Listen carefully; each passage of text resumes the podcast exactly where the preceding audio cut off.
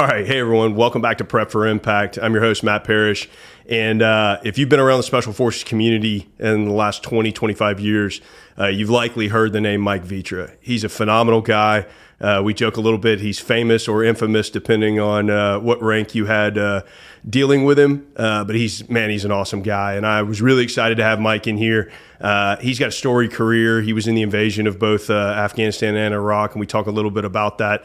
but I also started a kind of a new thing for Prep for Impact, talking more about resiliency and evolution and sort of uh, partnership. Uh, and because my goal for this show is for us to be able to hear from people, get some of their wisdom and their perspective, and for all of us as listeners to be able to take some of those nuggets of wisdom and utilize them in our own life. And I think Mike told some phenomenal stories over the course of this episode uh, that are really impactful. One of the things I respect most about Mike is he was a dyed in the wool, born and bred warrior for years and years and years, and he had to realize and make uh, you know a shift in himself and evolve a little bit towards the end of his career so that as he jumped out into the non-military world he kept some of the attributes uh, that had made him successful uh, but he didn't remain sort of stuck in his old ways of uh, you know just only caring about uh, going to war and, and, combat. And he's really uh, transitioned successfully.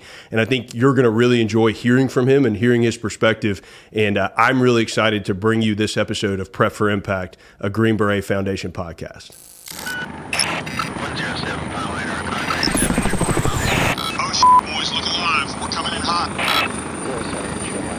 All stations, all stations. Prep for impact.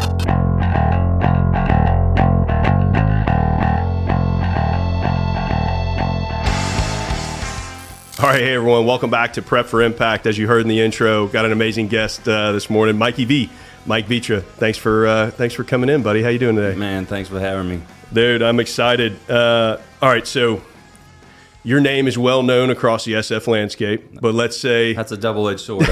famous or infamous, either right. way, right? Uh, but let's say I'm listening to this, I don't know who you are. Give me sort of the the broad overview of where you came from, what you did in your career, and then we'll start kind of digging into some of those things. Sure. Um, you know, just the run of the mill kid growing up just south of Boston. Um, you know, school wasn't really my thing. So at 17, I had my uh, had my parents sign me into uh, the army. Yeah. Couldn't even do it myself. I uh, did about six months in the delayed entry program, and then uh, headed down to Benning. Right. You know, they got me pretty good. Uh, the recruiter told me there was one slot left for the 82nd Airborne Division. I was like, man, what are the odds? This is outstanding. I'll take it. Right. Perfect timing. Uh, yeah. Get to 80, the 82nd, you realize there's you know there's 15,000 people there, and I'm like, son of a b. And they got me. that, that lesson learned number one, right? Uh, then did a couple years in the 82nd. Um, yeah. Was gonna do four years and get out. Uh, I tried to reenlist. And I was like, well, maybe let's try to go to Italy or Panama. Just go mm. to a mm. different airborne unit. And um, they're like, no, the only thing you can get is uh, brag. Mm. So I was fixing to just get out, and uh, I will I will give this guy all the credit. A guy named Wayne Page came from Third Ranger Battalion. Uh, I think he got in a little bit of trouble, so they they asked him to leave kindly. Went to the 82nd. He had been there about six months, and he's like, this place sucks. He's like, why don't you just go take the SFAS PT test with me tomorrow. I was like, whatever. Yeah. Went and go take it. Zero plan. pass. Go to selection. Pass. And then here we are. You know, I did. Ended up doing 26 rather yeah. than four. Yeah. Funny how that works sometimes. But uh, it was a great run. Did a couple years 82nd. Uh, went to the Q course, 18 Bravo. Mm-hmm. Uh, a long, you know, kind of funny story is um, I had to go see what did they call that stuff back in the day? BSEP, mm-hmm. right? I had to get yeah. my uh, GT score up. Yeah. So I got my GT score up to like 126. Yeah. So when I get there, they assign me 18 Delta, and obviously I go into full panic mode because I'm a knuckle dragger and I am not gonna pass that. So. Uh, luckily, well, and also it's like another six to eight um, to nine months of the course. Like I know a lot of guys. Uh, you know, I was kind of in that same boat when we were picking MOSs. I'm like, that sounds awesome. But, but at the time, I was worried. As funny as it is, I've said it a couple times. When I was worried we were going to miss the war. At that point, it was like Afghanistan and Iraq are happening. Like I got to get yeah, to group. You yeah. know, it'll uh, be over, right? But yeah, like, crazy. Uh, luckily enough, uh, I knew a couple people that told me to go talk to this one uh, female civilian down there at Swick, and I brought her some chocolates and a flo- some flowers. And uh, she's like, "Don't worry, darling, I'll take care of you." She's like, "You're an infantry guy, huh?" I was like, "Yes, ma'am." She's like, "Okay." About a week later, I got 18 Bravo orders, and then the rest is history. Right? Went to third group. Yeah. Couple little stints, uh, instructor time in the 18 Bravo committee. Yeah. I'm sure we'll dig into that in a little Yeah. bit. Uh, then went back, team sergeant time, did that, and then uh, finished up, did some first sergeant time at Mm-hmm. uh, at the Q course, and then ended up come, make, making the E9 list, and then coming down to uh, SOCOM, which Yeah. blessing in disguise, right? No one ever wanted to come down there, especially me. But uh, looking back on everything, it was probably the best thing that ever happened Yeah. for multiple reasons. Yeah, we'll get into. I, I we talked a little bit about you know about it before we hit record. Like that's one of those things. I feel the same way. Initially, I was excited because I came down here for a first earned job, and then when I stayed, I was like, ah, all right, you know. But ultimately, uh, you know, God's got a plan. Puts you in the right spots, helps out for sure. It's uh, I mean, some of it was Yeah. I came down here for Jay Sofsey, mm-hmm. and I spent you know I spent 20 years at Bragg, so I didn't know nothing but Bragg. I came down here and I was like, holy Jesus, is this how some of the other parts of the military live? This is wow, right? I had no honestly, I had lived a sheltered life, right? Yeah. I had no clue, so Yeah, I was lucky because you know obviously they moved seventh group Yeah. from Bragg to Eglin, and Yeah. I came from Eglin to MacDill, and I was like, man, I spent over half of my twenty years on Air Force bases, and as we all know, Air Force bases extremely quality of life, a lot nicer Way than, better. than uh, any Army base. hundred percent. Um, you know, you were you were kind of right at the critical points at the beginning of GWOT, Yeah. right? Um, you you know, you talk about being in the 82nd, going to the Q course, and then you are right there Yeah. as everything kicks off. Talk me through Yeah. how that happened. Like, what was that time frame? That was before you had come back to SWIC, right? You Yeah. get in and uh, basically had a chance to to go over uh, and put it on the line pretty quickly, right? Yeah, pretty quick. So, um, know, I got to I got to third of the third in um, ninety end of end of ninety eight. So 98, 99. Mm-hmm. Yeah, perfect. Um, you know, just did a couple trips to you know Kuwait and a couple things to Africa and stuff. You know, the normal normal stuff, and then um, we were actually on a trip uh, in Kuwait, uh, and then um, just just I had come back. I was taking a French test, obviously, right, and then. Uh, which I, I'm pretty sure it went as well as the most of them did, which is probably uh, zero zero. Uh, but um, and then you know we took a break in between the uh, the listening and, and talking, and you know we found you know they're like, hey, planes hit Wow. Pentagon, planes. So you were doing a DLPT, DLPT, when when yeah. the planes hit. Wow, that's crazy. Yeah, and then literally, man, I'm trying to think. I think less than a month later, where you know they had moved, we had us and a handful of teams and a fifth group AOB were in Kuwait, right? And then um, you know everything kind of moved from there, and I think we ended up getting in there. Uh, we weren't uh, we weren't on the you know the initial guys out of uh, K two, but we got in there like May is when we got in at May 01, something like that. So um, it was you know Or it's- O2, right? May uh, O2. Yeah, O2, yeah. I so gotcha. like it's very um you know, at the time, you don't know what you don't know. Yeah. Right. So, you know, like yeah, the Q course tries to do their best and get you set up. And they do like listen, I was an instructor there and Yeah. they do they do the best they can, but nothing prepares you for walking into the unknown. Right? You just don't know. Like you hit the ground and um, you know, you'd like to think that, you know, you're in special forces and you're gonna have everything at your disposal. Well, not in 2002. You didn't. Yeah. You had what you had, and you what you did have was money, though, right? Yeah. And um, money buys loyalty. and latitude. yes, yeah, freedom. A, a yeah. ton of latitude. Where, um, and I think that's a big separator, right? Mm-hmm. For um, for experience as a young guy, for for especially like myself, right? Where um, I got a ton of experiences between all the trips to uh, Afghanistan in the beginning, and Mm-hmm. then Iraq for the initial invasion. That you know you were on, you split up the teams like two people. You Yeah. know, you and another E six, right? And then and you had like a hundred dudes, and we're doing you know movement to contact where you know they're they're moving a hundred guys, you're moving a Yeah. hundred. Like it's it's basic seven dash eight stuff, and um, but they put a lot they put a lot of responsibility on you, and you're you're out there just doing the best you can. Yeah. And it's uh, but it is no question learning on the fly, on the job training, but just lives are at stake. Spec Ops Tools is a different breed of tool brand. They produce premium, innovative hand tools by leveraging the dynamic strengths of their veteran team and leadership. In addition to staffing vets, Spec Ops gives a part of every sale back to extremely worthy veteran service organizations. Producing elite tools is their business, and supporting American service members is their passion. Go check out Spec Ops Tools today. Prep for Impact is proudly brought to you by the Green Beret Foundation. The Green Beret Foundation offers emergency, immediate, and ongoing support to all generations of U.S. Army Special Forces soldiers, their families, caregivers, and survivors. The foundation provides direct support and advocacy to over 3,000 families each year. The Green Beret Foundation is here to assist you whenever you need them. Learn more at greenberetfoundation.org. Big difference, right? Huge So- difference. I, I think to me that's one of the differentiators between SF and a lot of other tribes and a lot of other places in the military non-SOF is you know now we've kind of gotten to the point you said it like yeah we didn't have everything we needed that that was the reason to send special forces Correct. at that point right Yeah, it's like force multiplier. hey we've sure. got we've got a, a problem if you know i always say like if there was already an agreed upon solution like if we knew what the answer was you don't really need sf right, Right. like if if we already know like hey we need step one two three four five six go execute it you don't need us Yep. right it's like okay send somebody over there very deliberate go go through that checklist good to go right but hey i need somebody to go and split apart and take control of you know up to a battalion size of partner nation underfunded under well maybe not underfunded we'll say uh, Yeah, funded. Yeah. funded but uh you know under equipped at times and uh you know but a lot of a lot of latitude uh, a lot of trust Yeah.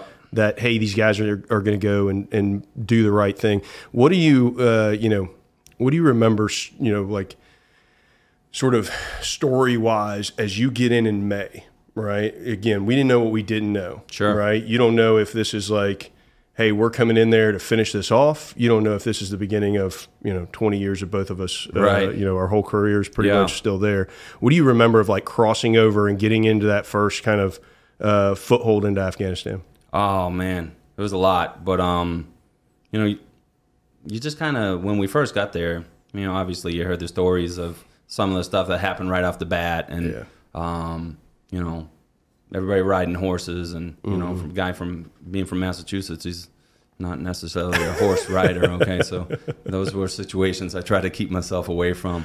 But um, but I mean, I remember like it, it at first it was it was unconventional, but it was almost it was pretty conventional as well, right? Like you were you were getting whatever vehicles you could, Right. right? Yeah, I mean, and you were just moving in convoys with you know trying to get out to where you needed to go. We ended up going from Bagram out to Khost, Mm-hmm. right? Um, you know, obviously at that time it was it was tiny. It was a um, very small safe house there, right? W- Mm-hmm. Yeah. With one of our uh, you know agencies there, and then Mm-hmm. um, you know we had uh, there was two ODAs, and I think there was like a company from the 82nd there, like a Yeah. like a Delta company with like tows and stuff, Yeah, right? yeah. So um, you know, so just a lo- you know a lot of patrols, just linking up with like the guy's name was Pacha Khan was his name, right? Obviously, a huge warlord. You know, we you go sit down with him. The guy had stockpiles of weapons for days. Yeah. Uh, obviously, worked for us against the Soviets, stuff like that. So, um, but also, you know, total scumbag, right? Yeah, so, yeah. uh, Sure. long, long story short, you know, I don't.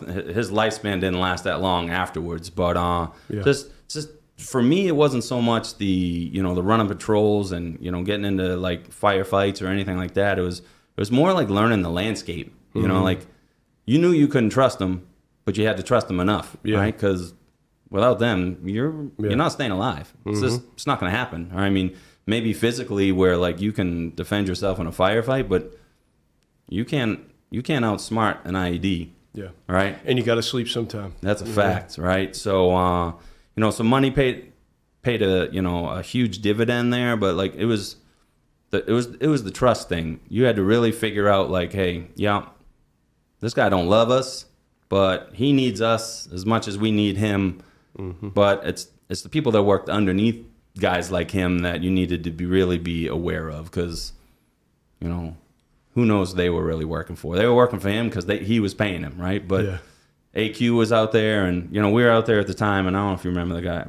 Uh, I think it was, uh, it was Chris Speer was his name. Okay, yeah. uh, out from the unit, right? And uh, you know he uh, he ended up you know getting killed that day, and you know we were we were out there. We had just like we were literally leaving uh, to to head back to Bagram when that firefight was going on, and it was you know it was it was a mess, you know, and and Is uh, that the first guy you remember losing at that point? Because I Uh, know that was like really.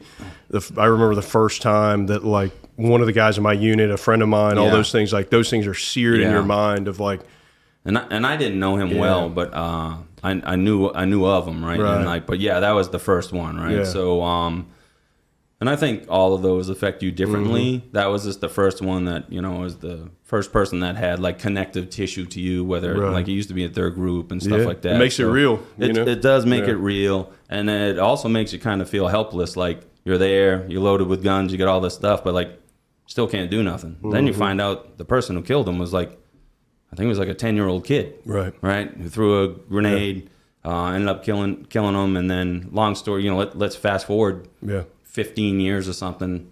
That kid uh, was a dual citizen, Canadian, Afghan. His dad was a big supporter of Bin Laden, so that's why I went back to Khost.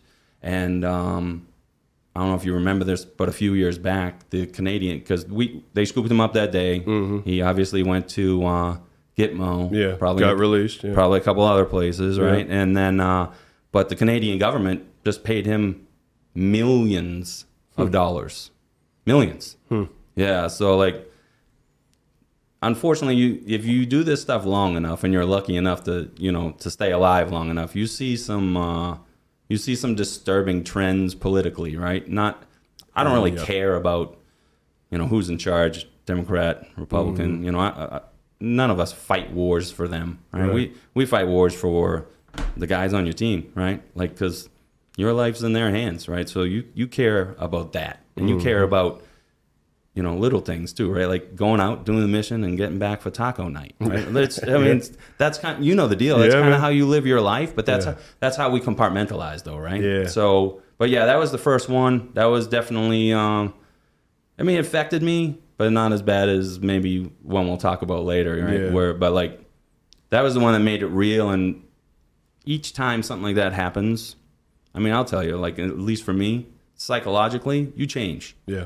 each time. You change a little bit more. So that was that was definitely one where I really started to be like, okay, yeah, like yeah, we're at war, but now you really you got to step up.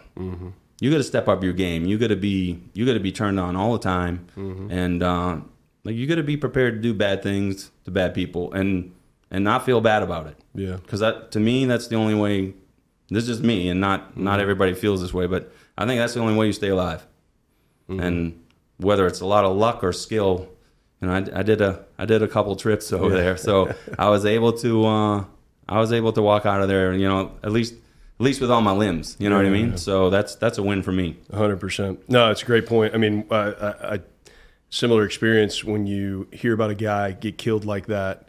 It punches through, and makes it real, but also makes you realize, kind of to your point, it's like doesn't matter how badass you are, doesn't matter how great your training is. Sometimes no one uh, sees a 10 year old yeah. kid throwing a grenade over the wall right All it takes is one lucky, you Yeah. know, one lucky shot, one lucky. Uh, they only got to be lucky once Exactly. you got to be lucky every time Absolutely. Yeah. So- It, it definitely changes your mindset of it. Uh, before we jump into kind of your, you know, kind of resilient stories and some of these other things that we're going to get into, I'm curious because you were at the beginning of Iraq as well, right? yeah Um, yep. Differences, uh, you know, it, it's, uh, I think from the outside, a lot of people are like, oh, yeah, they're kind of the same thing. They have this like, Aladdin, like Night and day, desert, man. you know, they're all just the same, and it's like, dude, it couldn't be further uh, different. But some some similarities. Like you said like having to realize that my it's not a is someone good or bad binary it's like everyone is partially both and i've got to figure out who are my And if you allies really think about it, you know, yeah you're that. so are we You're that. yeah You're so damn right. right. 100% this episode is brought to you by Andy's Fund. The Master Sergeant Andrew Marckesano Suicide Prevention Fund supports the mental health care needs of Green Berets and their families not covered by military health care. GBF takes a holistic perspective, considering treatments and therapies that may address underlying concerns such as substance abuse, PTS, TBI, chronic pain, and more, which can contribute to suicidal ideation. The Green Beret Foundation aims to ensure every Green Beret and their family receives the necessary treatment and care, leaving no one behind. To learn more, visit greenberetfoundation.org slash Andy's Fund. Spec Ops Tools has two missions, developing the highest performing hand tools available and supporting the men and women who serve our nation. They employ veterans, support veteran philanthropic events, and donate revenue from every sale to veteran service organizations that make a real impact. Go check out Spec Ops Tools today at specopstools.com. Yeah, so as you think about being, you know, and I know it's a different thing. You're now post team sergeant, Mike, you know, at the end of your career, looking back at it. I remember my time as like a young E6, and it was as cut and dry, simple as you made it, right? It's Yeah. Like I go out, I do the job, I come back, we get food, we work out, I go out again, right? Yeah. But looking back now, what do you remember kind of between those two, between the beginning of Iraq, beginning of Afghanistan? Um, similar in some ways, but man, really, really different. Mm-hmm. Okay, so um, you know, Af- Afghanistan, like everybody's just super motivated, obviously for Yeah. many reasons, right? Revenge, Mm-hmm. right? And um, I'm one of those guys. Like, I don't forget, Yeah, right? I still don't forget. Like, I'm not, I'm not a forgive and forget guy. No, I'll probably die of a heart attack just because I've been angry my whole life. But you know, it is what it is, right? I'm working. I'm a work in progress. Let's let's put it that way. Aren't we all, Um, brother? Aren't we all? but um but you knew what you were getting into because it was going on a little bit right it had been going on a couple months um now when iraq kicked off you know again we got lucky both times third of the third we got attached to fifth group for um uh for afghanistan and then for um for iraq we got attached to 10th group right so they're like hey we need uh, we need a battalion Nice. so we got scooped up by 10th group. Um, you know, I was listening to you and General Tovo, Yeah. right? And, uh, you know, like they're like, hey, we're going to go to Turkey. I'm like, Yeah. wow, cool. All right, going to go to Turkey. We're flying from Turkey or we're driving in, whatever. Yeah. Like the plan changed every single day. How how long were you home between the two? Like if you went in May of 02, Oh, man. Yeah. It couldn't have been too long before. it wasn't too, too yeah. long because, I mean, you, what what's that? Like, it was what, March? Yeah. Oh, you know, March of 03. Yeah. So, yeah. So I was to say, you couldn't have been home Yeah. for very long in between. Yeah. All right, but keep going. You And- think you're going to Turkey? Yeah, I think Yeah. we're going to Turkey and, you know, all palletized, ready to go. And they're like, man, just, we're delayed a day. Yeah. Turkey's not letting us in now. And then uh, they're like, all right, everybody go home tonight. And they got a call. We got a call the next day. They're like, all right, come in, pack your shit. We're, uh, we're going to Romania. We're like, huh? Where? Romania? We're like, okay. So, you know, fly over to Romania. Um, and just, I'll never forget, like, you would think, you know, we're going to invade and special forces and you're like the best of the best, man, right? No. We, uh, that we had a plane, Miami Air. That, that's how we got to, to war, right? That's how, yeah, we got, uh, we overloaded Miami Air, probably way too heavy. We landed in like Newfoundland, Ireland, uh, Germany. I mean, we were so heavy, we had to get fuel every five minutes. It was just, just a train wreck. But get to, uh, get to Romania, and they, I'll never forget this for the, like, rest of my life. They put us up in this bright orange hotel called the Pelican on the Black Sea. Nice. Oh man, again, like you get all these guys or young kids now, like man, was that they see all this stuff and they're like, hey, we want we want to go SF. Yeah. They don't see this stuff, man. Yeah, this yeah. this was the Keystone Cops. It really was. So we're in these hotels, you know, we're like at night we're trying to zero our lasers because they're like, oh, the invasion's tomorrow. Yeah. that's off because of weather. Invasion's tomorrow. It's just it's just a mess. And then one night they're like, uh, all right, it's delayed, but um, we're gonna fly to uh, Jordan, and we're gonna fly in from Jordan the next night. So like, cool. So we're, you know, bad news bear style. You're just carrying your stuff, going to the going to the combat talons. We're like, cool, get a cool guy ride. And we get there, we're like, hey, how long is the ride to Jordan? The guy's like, this thing ain't going to Jordan. This thing's going to Bashur. We're like, where? And you see, uh, it was uh, Charlie Cleveland and uh, I forget this our major at the time, maybe Fitzgerald or something like that. They were giving us uh, Big Macs, cold Big Macs, and cold French fries. I'm like, damn, that ain't a good sign, right? So we get those things, and uh, a couple teams jam onto those uh, talons that night, and uh, you probably heard of it. This ugly baby is the name of it, right? So, um, man, it's like I kind of studied the route a little bit after the fact, like years after the fact. That like I honestly thought we flew over Turkey. I had no clue. We went all the way down and around and up and.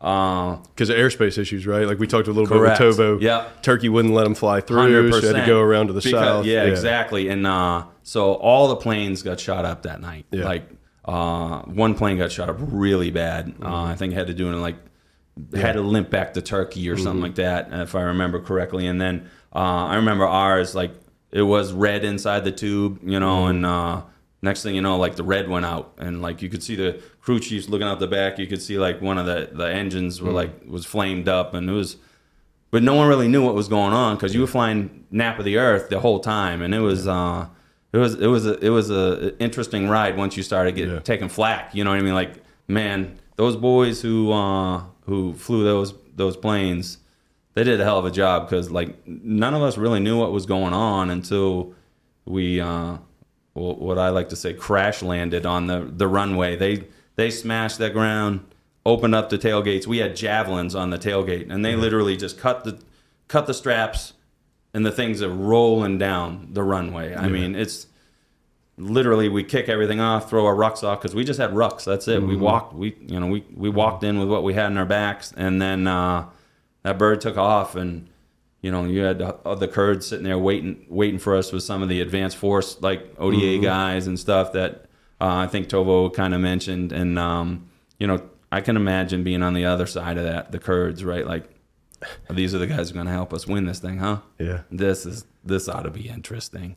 But uh, man, they we loaded things up, and um, you know, started jumped on back of trucks. They had tanks, all kinds of stuff, and started heading. You know, they said specifically, you know, we don't don't go to Mosul. Well, where do they want to go? Mosul. Sure. So yeah. I- they're Kurds. That's the that's the most strategic point in the so, north. Hey, you can't go to Mosul. Roger that. We're going to Mosul. Yeah. Sure, sounds good. I'm Let's not go. driving the truck, Right, so exactly. I'm going where they're a going. Yeah. So that was the thing. Like it was more, um, like it was definitely more conventional, right? Yeah. Because you had like Kurd battalions or Mm-hmm. you know um, Kandaks and stuff like that, where like they were they were like mechanized, Mm-hmm. shoot, move, communicate. Uh, they knew everything along the green line where th- where they were staying, Mm-hmm. all that stuff. So that was uh, that was that was pretty cool, right? Mm-hmm. And then, um, but there was definitely a lot of um, where in Afghanistan you definitely had more like medevac and stuff like that. Even in the beginning, Yeah.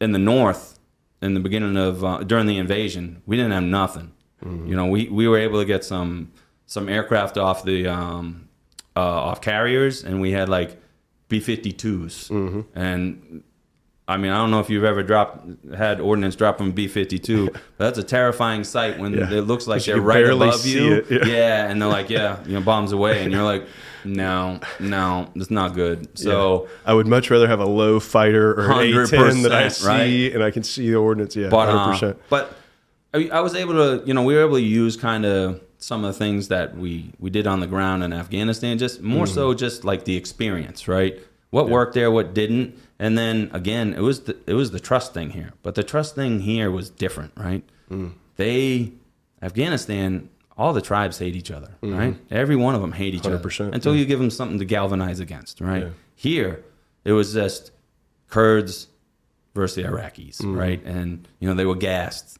and man, they got a lot of hate there. So you're not going to hold those people back; they're going, right? So I love that, and there was a lot more trust there, right? Mm-hmm. And uh, I thought that was really cool. Like they're like, no, we're going, Yeah. no matter what. And I was like, oh man, this is legit. Let's go, right? you And can come with if you want and help, but and, we're going. And Yeah. uh, it, it was definitely it, it was awesome though. And then you know we did that. We were in and out of there pretty quick though. It was like Mm-hmm. maybe three four months. You know what I mean? Because man, they were gone after a while. I mean between between everything going on in the south and the north, we. We, I mean, we bombed the hell out of them up there, and um, man, there wasn't much left. There was, I do remember a couple things where like we had a couple um, generals who wanted to, you know, they wanted to surrender, but they're like, "Hey, man, I can't." yeah, and you know they're trying to tell him like, no, you need to. He's like, I can't. Yeah. And he's like, because they moved our families to Baghdad Mm-hmm. because they knew we would if that happened. And like, and he's like, I have to fight, or they're just gonna kill my family, right? So. Yeah. You got to respect that, man. You know what I mean? Like, yeah. I mean, I can't hold that against anybody. That's that's a that's a tough pill to swallow. I mean, Yeah. but at the time, I didn't really care one way or the other. Like, I, I understand this point of view, but Yeah. job's gonna get done, right? It's all it's all in the look back, man. Um, But he understood yeah. that though, right? Yeah. Like, but that that's a lot of stuff. Like E sixes nowadays don't get to see, mm-hmm. right? Like you in the beginning of these conflicts, man. Like we were exposed to so much more than what some of the the folks get now, and like it's almost like they get cheated, Yeah. Because I feel like that, uh, man, it gives you so much more experience, a lot more perspective. Like, Mm-hmm. Yeah. what you know, what is a at the time a Lieutenant Colonel Tovo, or you know, what is he dealing with? Yeah. man, because you're so worried about hey, just ODA stuff, and you're like, you don't give a shit about anything else, right? But but you kind of need to, Mm-hmm. Yeah. right? Because it makes you understand the whole plan a little bit better. I've talked about it before, man, but there's multiple times in my career, especially as a young dude, where I met another, you know, I met somebody who was either on the other side or sort of on the other side, as Yeah. we talked uh, earlier, and having the realization that if we switched places and how we were born, we'd be fighting each other, and I would be on his side, and he'd No be on, question. you know, and Yeah. and you come to that realization of like like that general like. Hey man, I got to respect it, dude. I'd be in the same boat if they had my wife and kids, and you Un- know, uh, completely all right, I guess I'm going to fight. You know, Yeah. uh, it's pretty wild. It's also, you know, to go back to that flight in, you know, it's always crazy to be stuck and be, you know, whether Helpless. that's whether that's in a in a truck, in a in a helicopter, in a plane. Like it's one of the worst things for us because if I'm out on the ground and I have like the ability to evade or maneuver Yeah, or try to take cover, yeah, then it's like you it it sucks. Don't get me wrong; it's scary, but it is not the same as like when you feel like I, I can't do anything other than just hope I don't get hit. Right? Correct, yeah. Uh, you know, they say, uh, you know, fear and courage are the same emotion. The difference is the action you take yeah. after it. Right? It is, Well, man. well, when you're sitting there and you can't take that action, like, okay, I'm going to courageously sit here and hope I don't get hit. You know, it's like uh, it's one of the craziest things. I think the funny thing Yeah. would have been that night is I don't none of us knew yeah, how dire the situation was because we couldn't see anything, right? So uh, if we knew, Yeah. it would have been way worse. yeah, hundred percent. I would have been way worse, man. There's there's so many times like that where you look back and you're like, man, if I would have realized. I would have been I would have been in a lot worse position. No And sometimes question. sometimes the fog of war is a good thing because it doesn't. Sometimes you don't want to know everything that's going on or what you're up against. Yeah. uh, it's pretty wild. Um, you know, one of the things that uh, you know I mentioned to you and, and for everybody listening, uh, changing up the format a little bit and going towards some kind of narrative based questions uh, because I want to you know pull out some of the perspective and some of the resilience and some of the things that we can uh, you know all of us as listeners to to your stories things that we can uh, you know take and utilize in our own lives. And so the first one that i like to ask is you know as you think about kind of partnership across your life and across your career you know who are the best teammates or who was the best teammate that you ever worked with? And and you're welcome to say his name or not say his name either way. But more importantly like what attributes did he have or she have that you we can take and emulate to be good teammates whether it's in our in our jobs and our families etc Sure. Uh, there's a, there's a couple, right? Mm-hmm. Um, and different ranks and different reasons, Sure. right? Um, one of them, I'll tell you right off the bat, was um, he was a company commander during um, during Afghanistan and then um, Iraq and stuff. guy named Chris Riga. Yeah. Uh, you know Chris. Yeah, yeah. So Chris, uh, he's a, he's a Boston guy, Yeah. right? So there's obviously always a uh, a connection. there's there. a bunch of you guys that are good green bros There, there's a bunch of massholes out there, right? uh, we're definitely a different breed, right? You Yeah. would think. Uh, I mean, let's be real. It's one of the more liberal states in, Yeah. in the union, and uh, but it, it puts out some savages it for does sure, man. right? some And, hard uh, dudes for it- sure But Chris, um, man, unwavering loyalty. Mm. I would say Chris's weakness, kind of like my own, is uh, loyalty to Mm. a fault yeah right? Um, man, you knew even if you screwed up, you're gonna pay the piper, but you're gonna be all right. You know what I mean? And like, uh, just like there's maybe there's better, more tactical and technically proficient commanders out there than him. Mm. But man, guys would guys would go through hell with gasoline pants on for that guy just Yeah. because he had their back no matter what. Yeah. Right. And then like growing up where I came from, um, you know, keeping your mouth shut and just loyalty is a big thing. I would rather have a guy who um, is just staunchly loyal.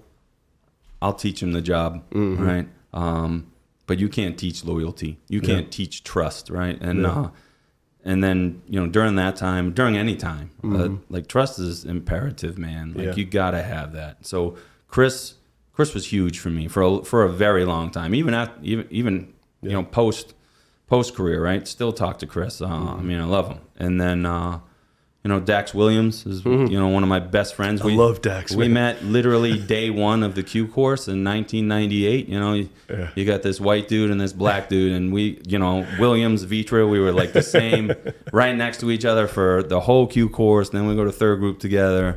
None of us wanted to go to third group. We all wanted to go to seventh group. We got selected for third group. We were pissed. We were mad. Yeah. Showed up happy. We didn't care, Yeah. man. But like, uh, you know, he's he's. I mean, he's legitimately my boy. Like we we were in third battalion together. Then we went to Swick together. And then we went back. Uh, we ended up down at you know. Tampa together, and we still talk all the time. I was talking. Yeah. You know, I talked to him Yeah. yesterday. He was smashing me about the Patriots being just straight trash, right? So, Oh, um, Dax, if you're listening right now or you're watching, I'm coming for you. I want you in the Oh, seat as well. man. I was lucky enough to. Uh, that guy is yeah, he's the a- funniest son of a bitch on the planet. I was lucky enough to go to Sephardic with Dax. Oh, right? God, and I, yeah. he was so fun, man. He's just. I don't know if I've ever met a funnier dude, like off the cuff while you're just doing things. Dude. He just, you know, I talked about when I when I was talking about doing this meme page and all that stuff. I talked about how like humor can just like change Ah. the entire. You can change your your day, your life, all these things. And Dax is one of those dudes that Hundred percent. it doesn't matter what how bad anything Dax is going to find a way to have something funny and you know he's a hell of a green beret Yep. technically tactically Yep. all these things but man he's just the best dude to be around Ah, he's and man, yeah, I, I love him to death. He's, He's my boy. man. like, uh, ah, I wouldn't, I wouldn't be here. You know, wouldn't have been as successful as as I was if it wasn't for him. I mean, he was at a different place than me and Swick at the time. Yeah. And I went and talked to Georgie Becker, who Yeah. was another one of the guys that I like really looked up to. Yeah. And I told George, I was like, "Hey, this guy's down at SOP C. Yeah. We need him. Why? We just need him." yeah And he's he just one of those dudes and man He, we Yeah. got him over to the 18 Bravo course, and like that's the last thing we needed, but it was the best thing, right? So, was he there for the eat a dick thing too uh, no, He he, was was, not. after? He came in after that. Like he was there when it when it came out. When it came out. Yeah, yeah, yeah. Yeah. But he wasn't there during it, so it was. uh But yeah, I mean, man Dax is awesome he, Dax is for, for- man. He's he's kept me he's kept me on the straight and narrow because Yeah. the biggest one is, and I loved him to death, was a guy Paul Sweeney. Right, Okay, Paul Paul got killed in Yeah. Mm-hmm. um, you know 3 and um, right 03? Yeah, two thousand three. yeah It's been a minute. Yeah, So yeah, yeah. it's on, literally Yeah. the thirtieth of this month will be twenty years. He's been, yeah, yeah, yeah. he's been gone. So like, and I mean, I'll tell you, like, um, you know, I like to talk about like resiliency to a lot of Mm-hmm. guys. Like, listen, man, when when Paul got killed, Mm-hmm. that was um that that changed me. Like, it just changed me. Like, I did not care about, I did not care about like fighting, Mm-hmm. dying. Um, you know, I didn't care about anything. It, Yeah. it turned it turned me into a different person, um, which I thought was great because Mm-hmm. I completely compartmentalized everything, and then it turned turned you into rage, right? Mm-hmm. And um, I I thought it was great for what I wanted to do, Mm-hmm. but in retrospect, it was you know it's tough on family. Mm-hmm. Um, you don't you don't care about anything. Like um, there was a time where people were just like, man, you can't you can't say that to yeah you know that rank per. I, I just I didn't Yeah. care. what are they going to do Yeah. I did. I didn't care. And at the time, like I was good at what I did. Mm-hmm. Um, and um, so they, they probably tolerated me, but like, um, I, know, describe was it, as like a fog. Like It- when it I look back, when I look back at like I, there's a you know there's a compartmentalization that you do, and it is it does feel like a great thing when you're there. Like in and in the old days where you just went over there and stayed over there, Yeah. it probably was a great thing. And for us though, trying to come in and out of war and have that very sharp. I don't care if I live or die. Yeah. it's hard to come back to Fayetteville or Destin or wherever. The problem was It's very tough. coming back, right? Yeah, 100%. Because I didn't switch it off. I, Yeah, I stayed it's, on. It's almost impossible to switch off and right um, away. Yeah, like I just never switched it off, Yeah. and like it was um, it was definitely it was definitely bad personally, right? yeah. But But, it makes you so much better when you're going on target and you you don't care. Like I don't- I am going to make the mission. I don't, and I, I'm gonna run through bullets I do don't, it, and yeah. I didn't, Yeah. and uh, you know, like, you know, I mean, I always get a little bit emotional talking about about Paul, but like, uh, you know, all I, all I wanted to do was just I wanted to kill as many guys as I could, And- Avenge his name. Yeah, one hundred percent. Like, um, I just, it just stuck with me for a long time. Mm-hmm. It took it. It probably took me, and you know, you never get over that. Yeah. I mean, you, uh, you know, the way you. would I think the way we do move on is, uh, you know, you just keep those guys alive, Mm-hmm. right? And like, um, I've been wearing this bracelet for twenty years, man. right.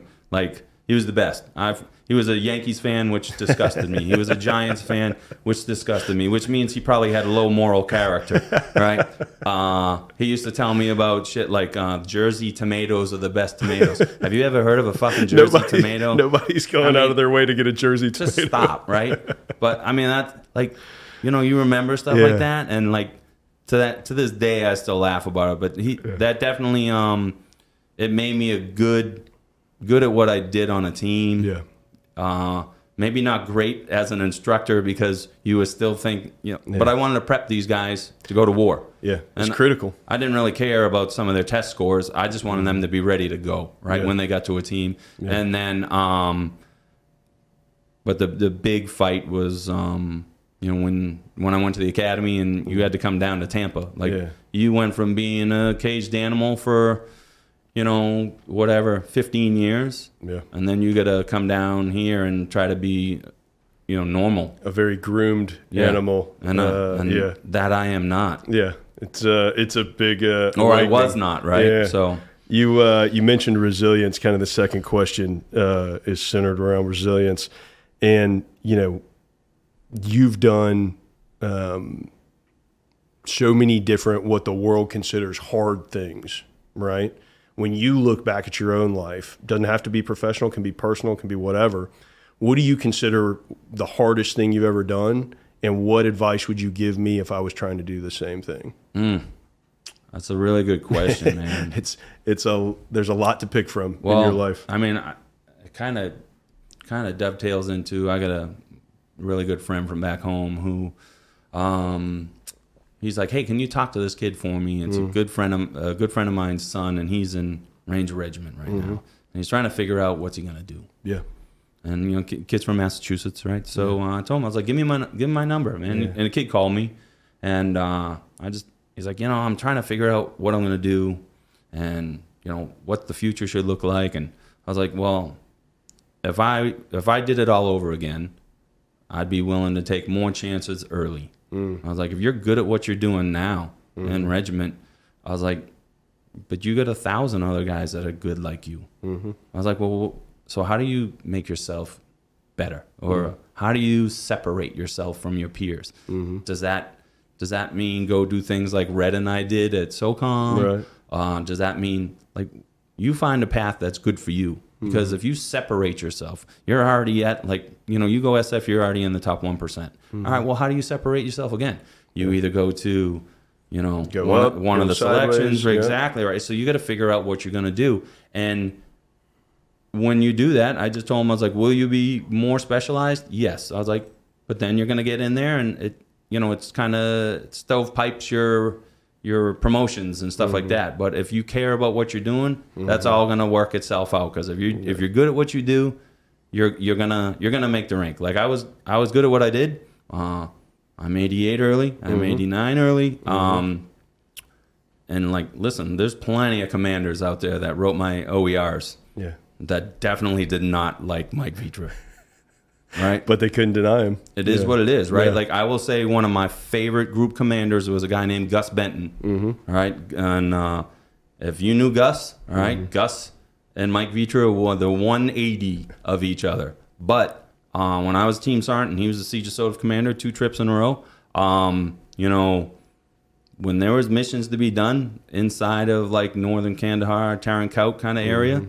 man, they called and and we did it, and there was no questions asked. You just go out and you do it, and you come back. And he liked results, and Mm-hmm. he didn't he didn't tell you how to get the results. He just knew he wanted the result, and I'll take care of everything else. Yeah. And we did, and I loved that. Yeah. This episode is brought to you by the 1952 Society. By joining the 1952 Society, donors become a part of an exclusive group of Green Beret Foundation advocates dedicated to providing vital support and assistance through a tiered donation system. Donors can choose a level that reflects their generosity and receive exclusive benefits and recognition in return. Together, we can ensure that our U.S. Army Special Forces soldiers, their families, caregivers, and survivors receive the support they need when they need it most. Visit greenberetfoundation.org slash society to join the ranks. So, unfortunately, within the Special Forces community, suicide has become an epidemic. And suicide prevention is something that we all want to take part in. And it's not just clicking through some slides uh, on a suicide prevention brief. The Green Foundation stood up Andy's Fund directly to try to address some of the underlying concerns like chronic pain, TBI, PTSD that previously weren't supported in suicide prevention programs. To learn more, please visit greenberetfoundation.org slash Andy's Fund. You don't always have to uh, love the outside dog to know that some tasks are he's the best one for it. True. right? True. And uh, you know, a, a lot of commanders where they get where they go astray is they don't set aside some of their personal feelings and realize the skill uh, Sure. of some folks like that. It you know, happens. it happens Yeah. to everybody, man. Hundred percent. You know, I think uh, no, I think it's a great point as far as you know, as you're trying to figure out what to do, find uh, find ways to push yourself always. Right. No the only way you're going to get better is to find new challenges, find other people around you who are doing things. And try to attain something else because if you remain like if you're the top of wherever you're at and you just remain there, you've just capped yourself. Sure. And you uh, you lose the opportunity. You know that kind of leads into the next one as far as you know our our evolution as men as people. Um, you know, I have a lot of times in my life where I look back and I'm like, man, I would never want to go through that situation again. But now, in hindsight, with wisdom, I look back and I'm like, man, that really made me who I am. It's something I'm thankful I went through. Don't put me back there. I don't want to have to go through it again. Yeah. But I'm really uh, I'm thankful for it in the long run. You know, as you think about that, where where in your life is there a situation where you're like, man, I'd never want to go back to that, but it definitely made me who I am. man. Like, um, well, I think there's two significant things out there. Is one when when Paul Sweeney got killed, right? Mm-hmm. Like, um, and, uh, I don't want anybody to ever, you know, I mean, guys do, right? Because Yeah. too many of us, too many of our friends and brothers and teammates been killed, right? Mm-hmm. And uh, you do this long enough, and what I- what is it? Section 68, right? Yeah. At uh, Arlington, it's it's you know you go in that place and It's full. it's yeah, and I know too many people there, right? So. Um, Yeah, sixty. Yeah, it's 60 right Yeah. so um but yeah dealing with that was bad right Mm-hmm. and um just it's just kind of like it made me really good at what i wanted to do Mm-hmm. but like um it made everything else go in the back seat right Mm-hmm. which um definitely should have been better about that and then part two would be leaving that team environment right? Um and coming down to SOCOM, you know, started it over there at the jog at um, at um, SOCCENT, and um, man, they want you to like, they expect you, they and rightfully so, they expect you to go from being a super high performer where you're at to just coming in here and hey man, it's nine to five, and you know, uh, you know, everybody's kind of trip, yeah. relaxed and Fortune 500 kind of. And um, you know, I wasn't I wasn't good with a lot of that stuff. Like I wasn't good with um, you know, people just doing like they'll get around to it when they get around to it. That shit don't fly with me, man. So uh, I had some issues when I first got here, right? Uh, there's no question. I did not like it at all, and um, I I really hated a lot of the people around here just because um, I just I just don't like I don't like laziness. Yeah, complacency. I Yeah. don't I don't like it at all. Yeah. So um, but I did like that that that was that was hard for me. That Mm-hmm. transition was really hard. But um, one thing it did do between that job and then you know going over to SOCOM Mm-hmm. was uh, I mean like when I'm around you and team guys, Mm-hmm. we're normal, Yeah. right? We're normal because we all have the same issues, right? But Yeah. you but you think that's normal, and then you get down here Yeah. or get you know get to SOCOM or one of the big COCOMs, and uh, you're like, man, everybody around me is jacked up, Hmm. and you you say that a lot. Mm-hmm. Then you get it like, then you look around and you're like, hmm, maybe it is me, Maybe it's me. right? so like, uh, it it definitely took some uh, it took some coaxing from guys like Dax who like, hey man, um, he was like, "You know, maybe we should try to, you know, tweak the system a little bit Yeah. here. And, uh, you know, you got to go, uh, you got to have a come to Jesus, right? Mm-hmm. You got to be like, hey, man, am I going to ride or die this or am I going to evolve Mm-hmm. Yeah. and get better and be, you know, be value add everywhere I go, be value add now. And then, you know, I'm, I'm coming up on retirement. So, Mm-hmm. man, I got to be value add to society. And if I walk out the gates today, Mm-hmm. I'm not Yeah. Right? You're you're a break glass in case of war guy. Yeah. You get you gotta you gotta reframe yourself, man, and you gotta turn around and go out and be like, okay, how, you know, how am I gonna be value add to a company Mm-hmm. that wants to hire me, doing some and you know do something completely different, right? Not the things that we've done for 20 years, Mm-hmm. Yeah. but you know, using a lot of those skills, but doing something completely different, and then you know just reattacking that. You know what I mean? And that's so that was that was the best and worst part about coming down here, right? Like I wouldn't want to go through it again. Yeah. But it was essential. Like I had to do it, or uh, I would I wouldn't be where I'm at now. There's no question. I, I love it because uh, you know, from the outside, if you look at your life and all the crazy things that you've been able to do from a civilian outside perspective, it's like this dude's done all these crazy hard things. He's in the invasion of both of these wars. He's going through all this crazy training, all this crazy combat. The the evolution and hard part was trying to tweak that back into something where you could just use the attributes and not be Right. that and uh, you know, I don't think most people would think of it that way, but I I had the same experience where it was like I called uh, SOCOM like my halfway house in between the military and the civilian world analogy. because it was like I came in and I was like, okay, this is very corporate. This is much different. Yep. And some of the ways that I led on a team as a team sergeant for three years was not going to work for the next three years at SOCOM, Yeah. right? And uh, it uh, it definitely is an interesting movement. But what what I really respect as we ran into each other was it six eight months ago or whatever at an event and i started hearing like talking to you about what you're doing in transition Yeah. what you're doing now i really respect the ability that uh, you know you finally had that kind of come to jesus realization that Mm. like hey i love being mike vetra the freaking warrior Yeah. right and i'm not going to completely shelve that i'm not just going to become like a you know, I'm not going to grind my canines down and become a leaf eater, but I've got to find a way to use those skills and those attributes to be able to move positively Yeah. in the future. And ultimately, now, uh, you know, incredibly successful using some of those attributes in the in the civilian world or in the non-military world. Uh, you know, one of the you know the last kind of uh, of these four questions is about purpose, and that's a perfect kind of tie into it. You know, what's your next goal or your next ridge line that right now you're set as, hey, this is this is where I'm going. This is what I'm trying to push towards. Sure. Um, you know, first off, I think um, you know the whole transition thing is um, it's what you make of it, right? Um, It's an individual sport for It sure. is right. So SOCOM's got a whole bunch of programs. The DoD's got a whole bunch of programs, but the one I found the best was STAR. Right. Mm-hmm. Uh, SOCOM's got it's a whole bunch of you know this right local presidents, CEOs, and um, man, it, but it's what you make out of it. You know, you're not going to go in there and meet one of these guys and they're going to offer you a job for 250k. It ain't going to happen.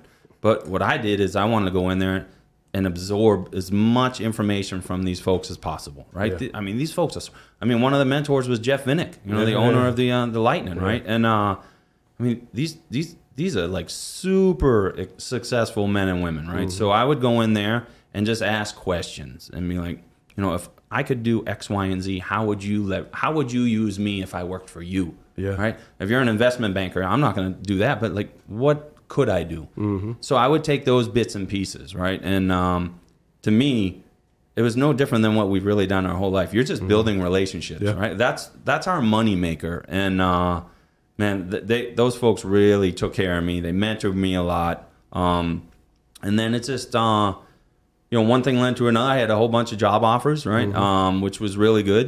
And and I really wanted to do something different. Mm-hmm. I felt for uh, just for just for my mental health, right? Mm-hmm. I needed I needed to do something completely different than what I had ever been associated with. So I was able, uh, I was offered a job at uh, TransUnion, uh, the credit bureau, which uh, at first I was like, huh, man, what am I going to do for them? Like, how am I going to be a value add to a credit bureau? And uh, it was just it's very, very, very fortunate for them to to seek me out.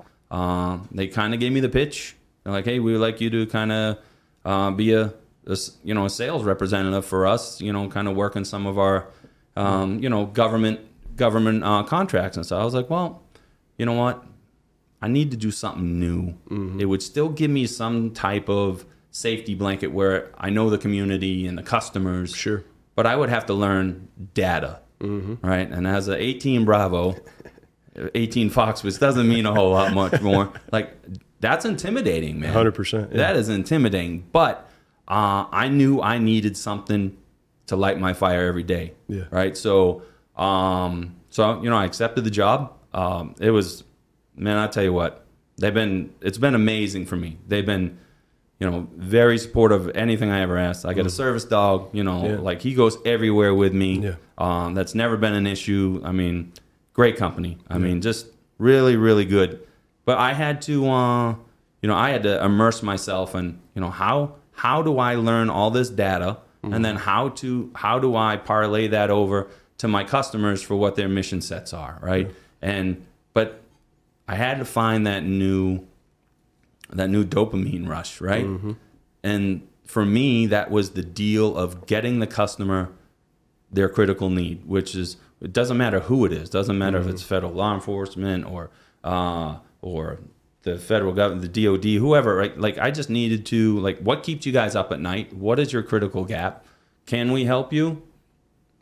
Let me let me throw this at you. If not, I'll find the people who can help you because Right. I'm still emotionally attached to those those type of customers because I understand the importance of their missions. Uh, so you know, so I learned and continue to learn. I learn every single day there, and uh, it, it's been it's been really, really, really good. It's just um, going to SOCOM without question set me up for success. Right, you're at an enterprise level Yep. command, uh, dealing with you know general officers every single day, um, which parlays right over to dealing with a CEO, or president of U.S. markets, or anything like that. And you're seeing enterprise problems, Abs- which are which absolutely are different. right. So it just gives you you- look at it through a different lens, Mm-hmm. and even where I'm at now, I'm still a bit of uh, say a, a unicorn, right? Where Mm-hmm. um, there's not too many green berets in the data world. Yeah. Okay. So um, I look at it. I look at you know the the problem solving solution Mm-hmm. different than a data scientist or a data engineer does. Sure. But when I look at it through my lens and they look at it through their lens, we put a solution together, right? So, but it's a it's a lens that they would never have if I wasn't there, and vice versa, right? So, um, nothing we haven't done our whole life, right? Collaborating with the subject matter ex- experts at your disposal, using them effectively, and getting, you know, meeting a mission, you know, uh, you know, meeting deadlines, meeting a mission, whatever it may be, and uh, you know, I just kind of turned that into my new cycle kind of thing, right? Where, um, you know, I don't. Both my kids are in college, right? Uh, I don't have kids at home. You know, uh, my my girlfriend does very well, which in her job. So like I just work, man. Yeah. it keeps me busy, and uh, you know sometimes it's just good to stay busy, right? Because Mm-hmm. it keeps uh, keeps everything else in in the closet, right? So Yeah. like, uh, I mean, I love what I used to do, but I really do try to compartmentalize and um, you know never forget what you did, but just try to move on a little bit, right? Yeah, I mean, I loved what I did; it was awesome, and uh, but it's definitely you know it's it's time it's time to build a new one, right? So that's what I'm trying to do. Mm-hmm. No, and that's why you know I, I love it because you, you said a lot of a, a lot of really wise things in that, and and showed them through your actions.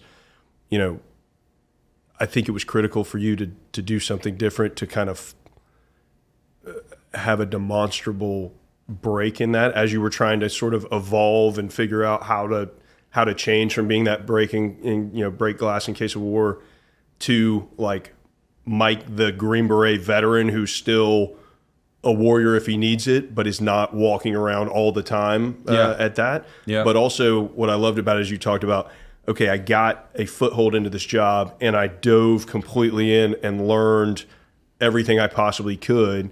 Um, because you didn't, you didn't, you know, sometimes I think people are like, oh, well, I'm bringing all this military experience and leadership and whatever. And it's like, cool. That's a great add on, but, you also need to be tactically proficient. It's the same Yeah. thing when you made moves in your career. You didn't show up and say, well, I did all these things at other places. So, uh, you know, I'm just going to be me at the new place. It's like, yeah, yeah, but learn the skills No uh, question. as well. I think the the big thing, Matt, is uh, you know being a, a SEAL or a Green Beret or whatever, some of your pilot, whatever. Mm-hmm. Right. That gets you in the door some places, right? Mm-hmm. Then what? Mm-hmm. Then you got to be value add because they're taking a flyer on you, man. Yeah, 100%. They're like, hey, I'm going to go hire this former special forces guy who doesn't know anything about sales, who doesn't know anything about data. So basically, he knows nothing about what I want to hire him for, Yeah. except he knows the customers.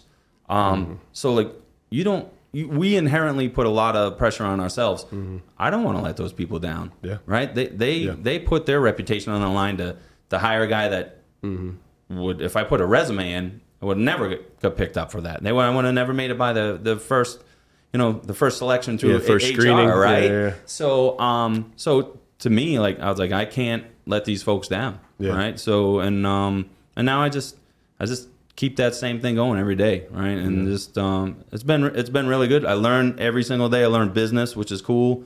And uh, you know, we'll see how we'll see how far it goes. But right now, it's it's it's a really good ride. They're good people, and uh, and they deal with me, right? Yeah. Which is not always the easiest thing to do. Dude, I love it though because uh, you're no one no one proves um, the transition story better to other businesses than a than a hire that they have that actually crushes it. Sure. right? Like Yeah. you're re- you're representing the community so well to TransUnion and other people that are in that sphere to say like, hey, if you find the right guy at the right time who's willing to come in Sure. and learn it, uh, you know, it can be kind of rocket fuel. Yep. Right. And so, uh, you know, I, I, I appreciate. It. I think we touched about maybe twenty percent, ten percent, maybe Yeah. of what we probably could have over the last hour. But man, I really appreciate it. It's been an awesome, uh, an awesome conversation. I know that.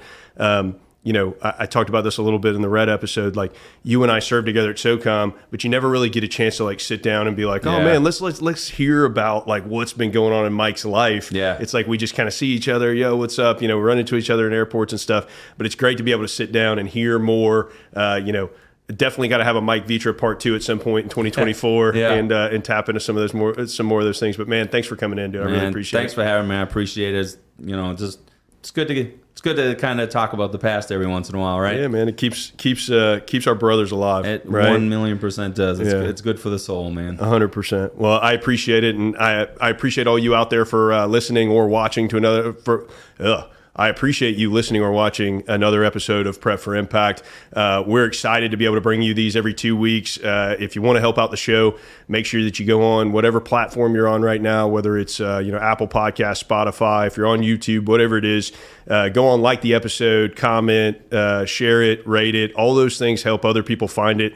Uh, you know, and if you found some portion or all of this episode to be as interesting as I did, uh, you know, hit the share button and either put it on your social media or send it to somebody that you think can uh, can get some value out of Mike's stories, out of his perspective and wisdom.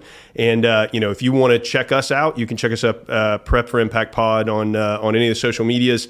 Also, check out Spec Ops Tools, who you heard a couple of ads for, as well as the Green Beret Foundation. And uh, down in the show notes, you can find links to all of that stuff. If you ever want uh, to give us an idea of someone you want to hear from, it's Prep for Impact uh, at gmail.com. And again, thanks for listening to another episode of Prep for Impact, a podcast from the Green Beret Foundation. Thanks. Thanks for listening to another episode of Prep for Impact. Just as a reminder, everything you heard on this episode and every episode of Prep for Impact are just the opinions of the speakers, whether that's the host or the guest, and they're not the official position of either the Green Beret Foundation, their employers, the Department of Defense, or anyone else.